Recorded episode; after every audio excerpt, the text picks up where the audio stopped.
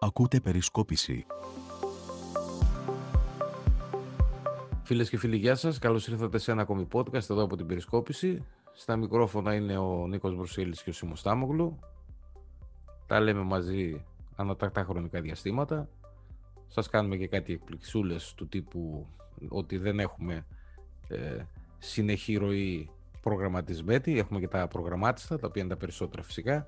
Νίκο, καλησπέρα. Γεια σας, γεια σου Σίμου. Να χαιρετήσω τους φίλους και τις φίλες που θα μας ακούσουν σήμερα σε αυτό το podcast. Να βάλω εγώ τη θεματολογία. Βάλ την εσύ, γιατί άμα τη βάλω εγώ θα τελειώσουμε μεθαύριο.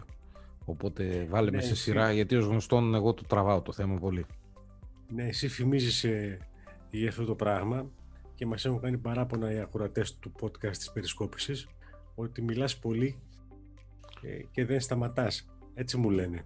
Γι' αυτό κάνω και κάτι εμβόλυμα ενδιάμεσα για να βγάζω εκεί όλο το... όλο το άχτη σου. Ακριβώς.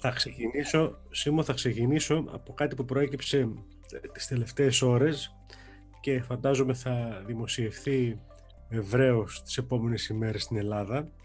Αφορά βέβαια τον κορονοϊό και αφορά τις οδηγίες, τις νεότερες οδηγίες που έχει βγάλει το CDC. Το CDC είναι το μεγαλύτερο κέντρο στην Αμερική, κάτι σαν τον ΕΟΔΙ για να καταλάβουμε στην Ελλάδα, αλλά για καμία σχέση μιλάμε. Είναι το μεγαλύτερο κέντρο παγκοσμίως για τις λοιμώδεις ασθένειες. Είναι και το κέντρο αναφοράς των ΗΠΑ και το μεγαλύτερο στον κόσμο. Λοιπόν, το οποίο βγάλει κάποιες οδηγίες καινούργιες. Στο εξής, λοιπόν, είπε το CDC: όσοι Αμερικανοί πολίτες έχουν κάνει και τις δύο δόσεις των εμβολίων, θα μπορούν να συναντιούνται σε εσωτερικούς χώρους χωρίς προφυλάξεις και μάσκες με συγγενείς και φίλους, ακόμη και αν εκείνοι δεν έχουν κάνει ακόμα τα εμβόλια. Παραμένουν για τους εμβολιασμένους τα μέτρα προφύλαξης ακόμα, μάσκες και αποστάσεις, για συναντήσεις ακόμα και σε εξωτερικούς χώρους και φυσικά σε εσωτερικούς, με άτομα τα οποία είναι ευάλωτα και τα οποία έχουν υποκείμενα νοσήματα. Γιατί προφανώς θεωρούν ότι αν μεταφέρει τον ιό, ακόμη και κάποιος εμβολιασμένος, αν μεταφέρει τον ιό σε ένα άτομο το οποίο είναι ευάλωτο και έχει υποκείμενο νόσημα, αυτό μπορεί να είναι δύσκολο για αυτόν που θα νοσήσει με υποκείμενα νοσήματα. Και τέλος, κλείνει το CDC στη νέα οδηγία ότι οι εμβολιασμένοι παππούδες και γιαγιάδες θα μπορούν πλέον να αγκαλιάσουν τα εγγόνια τους, ακόμα και αν εκείνα δεν είναι εμβολιασμένα. Καταλαβαίνεις πόσο σημαντικό είναι αυτό που μόλις ανακοινώθηκε. Αυτό είναι μεγάλο βήμα, σίγουρα. Πολύ μεγάλο βήμα. Αυτοί τι εμβόλια έχουν εκεί? Όλα. Αυτοί έχουν τις Pfizer, έχουν τις Moderna, τελευταία θα μπει μάλλον το πρώτο διάστημα και τις Johnson Johnson, αλλά κυρίως έχουν τις Pfizer και τις Moderna.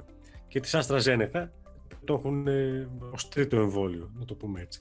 Η πλειοψηφία είναι Pfizer και Moderna. Άρα δηλαδή ότι έχουμε και εμείς κατά το ίμιση, ας πούμε. Της Moderna εδώ έχει κυκλοφορήσει? Όχι ακόμα, έτσι. Στην Ελλάδα όχι. Ναι. Δεν ξέρω αν έχει κυκλοφορήσει στην Ευρώπη. Νομίζω ότι τα περισσότερα κομμάτια τα κράτη Αμερική.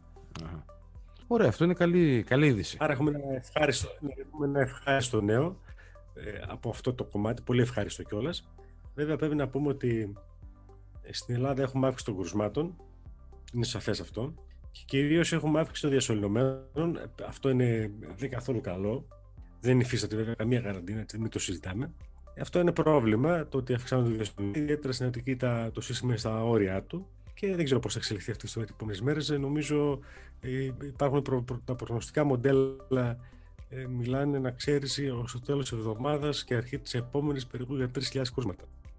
Και θεωρούν ότι ως το τέλος της εβδομάδας, αρχές της επόμενης, ουσιαστικά θα φτάσουμε περίπου στα νούμερα του Νοεμβρίου, με μικρότερους αριθμούς θυμάτων. Τουλάχιστον αυτό είναι ένα θετικό σε σχέση με τότε, δηλαδή που είχαμε 100 νεκρούς την ημέρα. Φαίνεται ότι μειώνεται η θνητότητα και αυτό έχει να κάνει, από ό,τι φαίνεται, με τους εμβολιασμούς των ανθρώπων μεγαλύτερης ηλικίας, αλλά βέβαια θέλει πολύ μεγάλη προσοχή. Βλέπουμε πλέον φως στο τούνελ, νομίζω, αλλά για λίγο καιρό ακόμα θέλει μεγάλη προσοχή. Εντάξει, τώρα το βλέπουμε φως στο τούνελ. Δεν ξέρω αν θες να κάνεις κάποιο σχόλιο. Εγώ δεν θα κάνω κάποιο άλλο για να περάσουμε στο επόμενο θέμα. Τίποτε, όχι, κανένα σχόλιο. Το μόνο που θα πω θα είναι ότι αυτό που πες και εσύ, εντάξει. Θεωρητικά είμαστε τώρα στην κορύφωση και θα αρχίζουμε να πέφτουμε. Οπότε μακάρι να τελειώνει το θέμα και να έρθει και η δικιά μας σε σειρά, να εμβολιαστούμε, να τελειώσει και αυτό. να μπορέσουμε να δούμε λίγο κόσμο. Με το καλό και ελεύθερες. Ναι. Σας και εσάς ελεύθερες, που είναι και στο χωριό μου. Ναι, ναι. Πάμε στο άλλο θέμα όμως. Το άλλο θέμα που απασχολεί αυτή τη στιγμή την επικαιρότητα είναι το θέμα της αστυνομικής βίας την Κυριακή το βράδυ, το απόγευμα, το μεσημέρι μάλλον, για να είμαι ακριβής, στην Αθήνα, σε μια συνοικία της Αθήνας, μια γειτονιά της Αθήνας, μια μεγάλη γειτονιά της Αθήνας, στη Νέα Σμύρνη. Τις εικόνες τις είδαμε όλοι στα social media και στις τηλεοράσεις. Και οι αντιδράσεις βέβαια είναι πάρα πολύ έντονες και είναι απολύτως λογικό αυτό, γιατί υπήρξε, πρέπει να πω εξ αρχής, μια προσπάθεια συγκάλυψης της ιστορίας από πλευράς της ελληνικής αστυνομίας. Θεωρώ ότι η προσπάθεια ήταν απολύτως άθλια, διότι έδιναν στα μέσα ενημέρωσης, στα mainstream μέσα ενημέρωσης της λίστας Πέτσα, να το πω ανοιχτά εγώ, την ενημέρωση ότι 30 άτομα επιτέθηκαν στους αστυνομικούς, οι οποίοι μετά ξυλοκόπησαν έναν από αυτούς. Πράγμα το οποίο από ό,τι φαίνεται από τις καταθέσεις των αυτοπτών μαρτύρων δεν ισχύει. Δεν υπήρξε κάτι τέτοιο ποτέ μάλλον. Και δεν βγήκε και κανένα βίντεο το οποίο να το δείχνει αυτό. Και όπως είπανε... Δεν υπάρχει αποδεικτικό τέτοιο όσο αυτή τη στιγμή μιλάμε. Και όπως είπανε και στις ειδήσεις τώρα, αρχίζουν λέει οι συνδικαλιστές και παίρνουν και αποστάσεις από αυτήν την ανακοίνωση. Οι συνδικαλιστές θα κάνουν τη δουλειά τους. Βέβαια, εγώ αυτό που θέλω να πω είναι αυτό που προέκυψε πάρα πολύ μεγάλο θέμα, όπως καταλαβαίνουμε όλοι. Έχετε ως συνέχεια του θέματος που είχε προκύψει το προηγούμενο διάστημα με μια μεγάλη πολιτική ένταση με το θέμα Λιγνάδη, τη μη παρέτηση της Μενδώνη, το θέμα του Κουφοντίνα, όπου εκεί είδαμε πορείες με πανό, γεννήθηκα 17 Νοέμβρη κτλ. Άλλη ιστορία, έχουμε ξεφύγει τελείως και εκεί. Ο Φοντίνας να κάνει απεργία πείνας, άλλη ιστορία εκείνη, αλλά αυτά είναι συνέχεια, συνεχόμενα γεγονότα, τα οποία έχουν ανεβάσει το πολιτικό θερμόμετρο στα ύψη, γιατί ήταν ένα γεγονός, κατά τη γνώμη μου, απολύτως εξοργιστικό και προσβλητικό για όλους εμάς, γιατί αυτοί οι αστυνομικοί δεν προσέβαλαν απλά τους συναδέλφους τους, όπως είπαν κάποιοι συνδικαλιστές, προσέβαλαν, νομίζω, Σύμο, όλους εμάς, που τους έχουμε αναθέσει την αστυνόμευση, έχοντας τη δυνατότητα αυτοί οι άνθρωποι, δηλαδή οι αστυνομικοί, να ασκήσουν την νόμιμη βία για να προστατεύσουν την νόμιμη βία, φυσικά με όλους τους περιορισμούς που ο νόμος προβλέπει, να προστατεύσουν εμάς τους πολίτες. Το νόμιμη βία δεν σημαίνει βαρά όποιον βρίσκω μπροστά μου και το παίζω σε ρήφης του κάμπου. Αυτά δεν γίνονται. Αυτά δεν γίνονται. Όταν βλέπεις ότι όταν συμβαίνει αυτό, Σύμο, σε μια μεσοαστική συνοικία, μικροαστική συνοικία όπως είναι η Νέα Σμύρνη, αυτό εξοργίζει τους πολίτες σε πάρα πολύ μεγάλο βαθμό και είναι απολύτως αναμενόμενο. Αυτή η βία δεν υπάρχει σε καμία λογική, σε καμία αναγκαιότητα που ασκήθηκε στο όνομά μας, στο όνομα των πολιτών, στο όνομα της τάξης. Δεν υπάρχει κάτι τέτοιο, είναι εξωφρενικό αυτό που έχει συμβεί. Το ακόμα βέβαια χειρότερο είναι ότι ο Χρυσοχοΐδης πέρασαν ώρες μέχρι να τοποθετηθεί. Και είχαν μια πολύ χαλαρή τοποθέτηση της λογικής ότι θα υπάρξει ένορκη διοικητική εξέταση, δηλαδή δεν είδε κανένας τίποτα. 11 άτομα, μεταξύ των οποίων ο ένας που ξυλοκοπήθηκε, πήγαν στη Γαδά και τους έχει γίνει ήδη δικογραφία με ένα βαρύ κατηγορητήριο. Τους αφήσανε. Τους αφήσανε, ναι, και θα οριστεί δικάσιμος. Λοιπόν, με ένα βαρύ κατηγορητήριο, οφείλουμε να πούμε. Ο αρμόδιος υπουργός θα έπρεπε να εγγυηθεί στην πράξη την ορθή συμπεριφορά του αστυνομικού σώματος. Οι πλάκες τελείωσαν με τον Χρυσοχοΐδη, φτάνει ως εδώ. Έπρεπε να έχει εγγυηθεί ήδη εδώ και χρόνια την βελτίωση, γιατί είναι σχεδόν μόνιμος υπουργός προστασίας του πολίτη. Πώς το λένε αυτό το Υπουργείο παλιότερα, δεν θυμάμαι. Ο Πασόκ, από τότε που άρχισε ο Μιχάλης να είναι σε αυτό το Υπουργείο. Και επιτέλους κάποια στιγμή πρέπει να αναλάβει τις ευθύνες του κι αυτός. Το δημόσιο τάξη. Σε αυτό το Υπουργείο, νομίζω. Έτσι, το δημόσιο τάξη, ναι. Αν εξαιρέσουμε την περίοδο διακυβέρνηση 4 με 9 του Καραμαλή, όλα τα προηγούμενα χρόνια, από το 2000 επισημίτη, είναι στο αυτό το Υπουργείο. Λοιπόν, δεν έχει δικαιολογία πλέον να γίνονται αυτά τα πράγματα μετά από 15 χρόνια υπουργείας του, χοντρικά να το πω, έτσι, δεν γίνονται αυτά. Οι άνθρωποι αυτοί δεν έχουν καμία θέση στο αστυνομικό σώμα, πρέπει να φύγουν, έπρεπε να είναι σε διαθεσιμότητα ήδη και δεν είναι. Αυτό είναι μεγάλο πρόβλημα και μεγάλη ντροπή για το Υπουργείο και τον ίδιο τον Χρυσοχοΐδη, ο οποίος πάρα πολλά χρόνια όντας υπουργός θα έπρεπε ήδη τόσα χρόνια να έχει φροντίσει για την ορθή συμπεριφορά του αστυνομικού σώματος, τη βελτίωση της εκπαίδευσης και του επαγγελματισμού του, γιατί κατά τη γνώμη μου είναι αδικαιολόγητος πλήρως. Η τιμωρία των υπευθύνων για αυτές τις πράξεις πρέπει να είναι άμεση και παραδειγματική, και ως τώρα δεν βλέπουμε κάτι τέτοιο. Βλέπουμε ακριβώς το αντίθετο. Και αυτό είναι ακόμα μεγαλύτερο βάρος και όνειδος για το Χρυσοχοΐδη και την κυβέρνηση συνολικά, φυσικά. Είχαμε και άλλο γεγονός, ότι ένας φέρελπης βουλευτής της Νέας Δημοκρατίας, ονόματι Γκερανάκης, πήγε και έδωσε όλα τα στοιχεία του συλληφθέντας στη δημοσιότητα. Δεν συζητάμε για προσωπικά δεδομένα κτλ. Αυτά δεν υπάρχουν για αυτόν τον φέρελπη βουλευτή της Νέας Δημοκρατίας. Και θα κλείσω με τα γεγονότα και ταυτόχρονα τα σχόλιά μου για το ζήτημα αυτό, το οποίο θα απασχολήσει την επικαιρότητα προφανώς τις επόμενες ημέρες.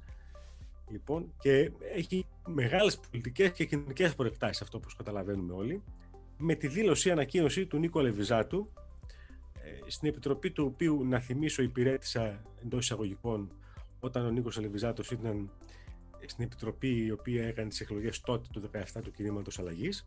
Λοιπόν, και εγώ ήμουνα από αυτούς που συμμετείχα σε αυτή την επιτροπή αυτού του συνταγματολόγου, τέλος πάντων, εγκρίτου κατά τα άλλα, ο οποίος είχε πει ο Χρυσοχοΐδης και ο Μητσοτάκης ότι θα κάνουν μια επιτροπή ανεξάρτητη, η οποία θα ελέγχει την αστυνομική βία. Και ο Λεβιζάτος βγαίνει σήμερα, το μεσημέρι, πότε, χθες, σήμερα, δεν ξέρω, λοιπόν, και λέει το εξής, εν πάση περιπτώσει. Λέει κατά λέξη ότι με αφορμή τα γεγονότα των τελευταίων εβδομάδων και ιδίως στην καθόλου ευθέρετη συμπεριφορά της ελληνικής αστυνομίας στο περιστατικό της Νέας Σμύρνης, έγινε πολλής λόγος για τη σιωπή της υπό την προεδρία μου άτυπης επιτροπής για τη διερεύνηση περιστατικών αστυνομικής βίας. Κατόπιν αυτού, θέλω να διευκρινίσω τα εξής. Η ΟΣΑΝΟ Επιτροπή, που είχε συσταθεί τον Δεκέμβρη του 19 από τον Υπουργό Προστασίας του Πολίτη, έχει πάυσει από έτους και πλέον να υπάρχει. Και τούτο γιατί μετά το γνωστό περιστατικό στο Κουκάκι, την υπόθεση ΙΝΔΑΡΕ, δεν υπήρξε κανένα ενδιαφέρον από πλευράς των αρμοδίων κρατικών αρχών να συνεχίσει το έργο της. Αυτό και έδειξε και η τύχη που επιφυλάχθηκε στο από 4 Μαΐου 2020, 21 έχουμε τώρα, έτσι, πόρισμά της Επιτροπής προς τον Υπουργό Προστασίας του Πολίτη. Στο πόρισμα αυτό, μετά από εις βάθος έρευνα 20 περιστατικών αστυνομικής βίας, 20 περιστατικών αστυνομικής βίας, κατέγραψε η Επιτροπή αυτή, στον ελάχιστο χρόνο που λειτουργήσε. Στο πόρισμα λοιπόν αυτό, μετά την εις βάθος έρευνα αυτών των 20 περιστατικών, η Επιτροπή είχε προβεί σε σειρά συστάσεων, δεν μπορούσε να κάνει και τίποτα άλλο, με πρώτη την ανάγκη απόδοσης ευθυνών σε παρακτρεπόμενα αστυνομικά όργανα. Φυσικά, επειδή η Επιτροπή άρχισε να γίνεται λίγο δυσάρεστη, η Επιτροπή σταμάτησε να υφίσταται. Με άλλα λόγια, ο κ. Αλιβιζάτος έπαιξε το ρόλο του χρήσιμου ηλίθιου. Βαριά κουβέντα. Πρόβλημά του. Του Χρυσοχοΐδη, του Μητσοτάκη ή του Αλιβιζάτου? Του Αλιβιζάτου. Κοίτα, τα είπες όλα. Δεν έχω να πω κάτι. Γιατί ταυτόχρονα με την παράθεση των γεγονότων σχολίαζες και όλα. Το μόνο που έχω να πω εγώ είναι το εξής. Ότι βλέπουμε μια πολιτική κατάσταση σιγά σιγά να αρχίζει και να φουντώνει. Ότι βλέπουμε έναν υπουργό ο οποίος παραμένει στη θέση του μετά από ό,τι έγινε. Για μένα θα έπρεπε να κάνει δύο κινήσεις ακαριέα. Η πρώτη θα ήταν να τους θέσει σε διαθεσιμότητα και να ξεκινήσει ΕΔΕ. Και η αμέσως επόμενη κίνηση, 5 λεπτά μετά από αυτό, θα ήταν να πάει και να παραιτηθεί. Να θέσει την παρέτησή τους στη διάθεση του Πρωθυπουργούς. Να παραιτηθεί. Ό,τι και να έλεγε ο Πρωθυπουργός. Αυτό ακριβώς, να παραιτηθεί. Ναι. Γιατί αν θα τη δεχτεί την παρέτηση του Πρωθυπουργού, είναι άλλη στα ζήτημα. Ακριβώς. Γιατί ο Πρωθυπουργός μπορεί και να μην τη δεχόταν. Κύριε, φεύγω, γεια σας. Γιατί τη στιγμή αυτή τέτοιες συμπεριφορές εκθέτουν και τον ίδιο τον Χρυσοχοΐδη. Αυτό είναι δεδομένο. Σαφέστατα. Τώρα, το αν τη ανέχεται ή όχι είναι άλλο πρόβλημα. Άλλο θέμα, άλλη τάξη συζήτηση. Σύμω, να σε ρωτήσω κάτι. Πριν από ένα μήνα παραιτήθηκε ο Ταραντίλης, ο κυβερνητικός εκπρόσωπος, για προσωπικούς, όπως είπε, λόγους. Θυμάσαι για ένα μείζον, για κάποιον υπουργό να έχει παραιτηθεί για κάποιο μείζον πολιτικό ζήτημα στην Ελλάδα? Όχι, ρε, ποτέ κανένας. Αυτοί όλοι παρετούνται για προσωπικούς λόγους, για τίποτα άλλο. Δηλαδή αυτό είναι το θέμα τους.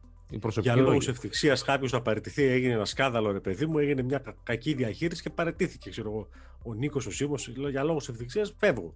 Παρετούμε. Όχι, τίποτα. Δεν θυμάμαι κανέναν. Ναι. Δεν θυμάσαι? Δεν θυμάμαι, όχι. Πρέπει να ψάξουμε να το δούμε. Μου το έλεγε ένας φίλος σήμερα αυτό το πράγμα. Και... λέω, λες να μην έχει παραιτηθεί κανένας για λόγους ευτυχίας στην Ελλάδα? Όχι, δεν είναι. Αυτά, άκουσε να δεις. Αυτά συμβαίνουν σε χώρες όπως την Ιαπωνία που κάνουν και χαρακίρι, ή σε χώρες κάτι Σουηδίες, κάτι Νορβηγίες, κάτι τέτοια εκεί που είναι λίγο περίεργοι αυτοί όλοι και πολύ εύθυκτοι. Εκεί συμβαίνουν αυτά, όχι στην Ελλάδα. Το πρώτο λοιπόν είναι αυτό. Τι θα έπρεπε να κάνει ο Χρυσοχοΐδης απευθείας? Αυτά τα δύο πράγματα, τις δύο κινήσεις. Να τελειώνει, γιατί ξαναλέω και πάλι, θίγουν και τον ίδιο αυτές οι καταστάσεις. Το δεύτερο βλέπουμε μια πόλωση η οποία υπάρχει και αρχίζουμε πλέον, και δεν ξέρω αν έκανες καμία γύρα στα μέσα κοινωνικής δικτύωσης, Facebook, Twitter κτλ. Όπου βλέπεις πλέον τι γίνεται και το πώς αντιδρά ο κόσμος. Γιατί για την ώρα ο κόσμος αντιδρά μέσα από πληκτρολόγια. Θα πρέπει να προσέχουμε μην αρχίσει και αντιδρά και βγαίνει έξω. Και θα βγαίνει και έξω και εν ώρα κορονοϊού. Δύσκολη κατάσταση.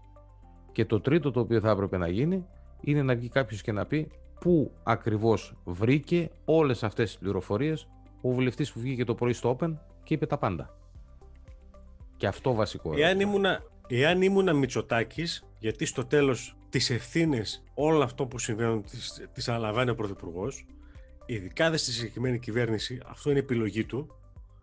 Οφείλω να, και αυτή είναι η επιλογή του, γιατί έχει το μεγαλύτερο εκτόπισμα από όλους τους υπόλοιπους αυτή τη στιγμή στην κυβέρνηση και στη Νέα Δημοκρατία. Αλλά αυτό σιγά σιγά δεν θα του βγει σε καλό. Εγώ λοιπόν, αν ήμουν Μητσοτάκης, θα είχα κάνει μετά από 24 ώρες από αυτό που έχεις ξεσπάσει στη Νέα Σμύρνη, θα είχα κάνει τρία, και όσα έγιναν αργότερα, θα είχα κάνει τρία πράγματα.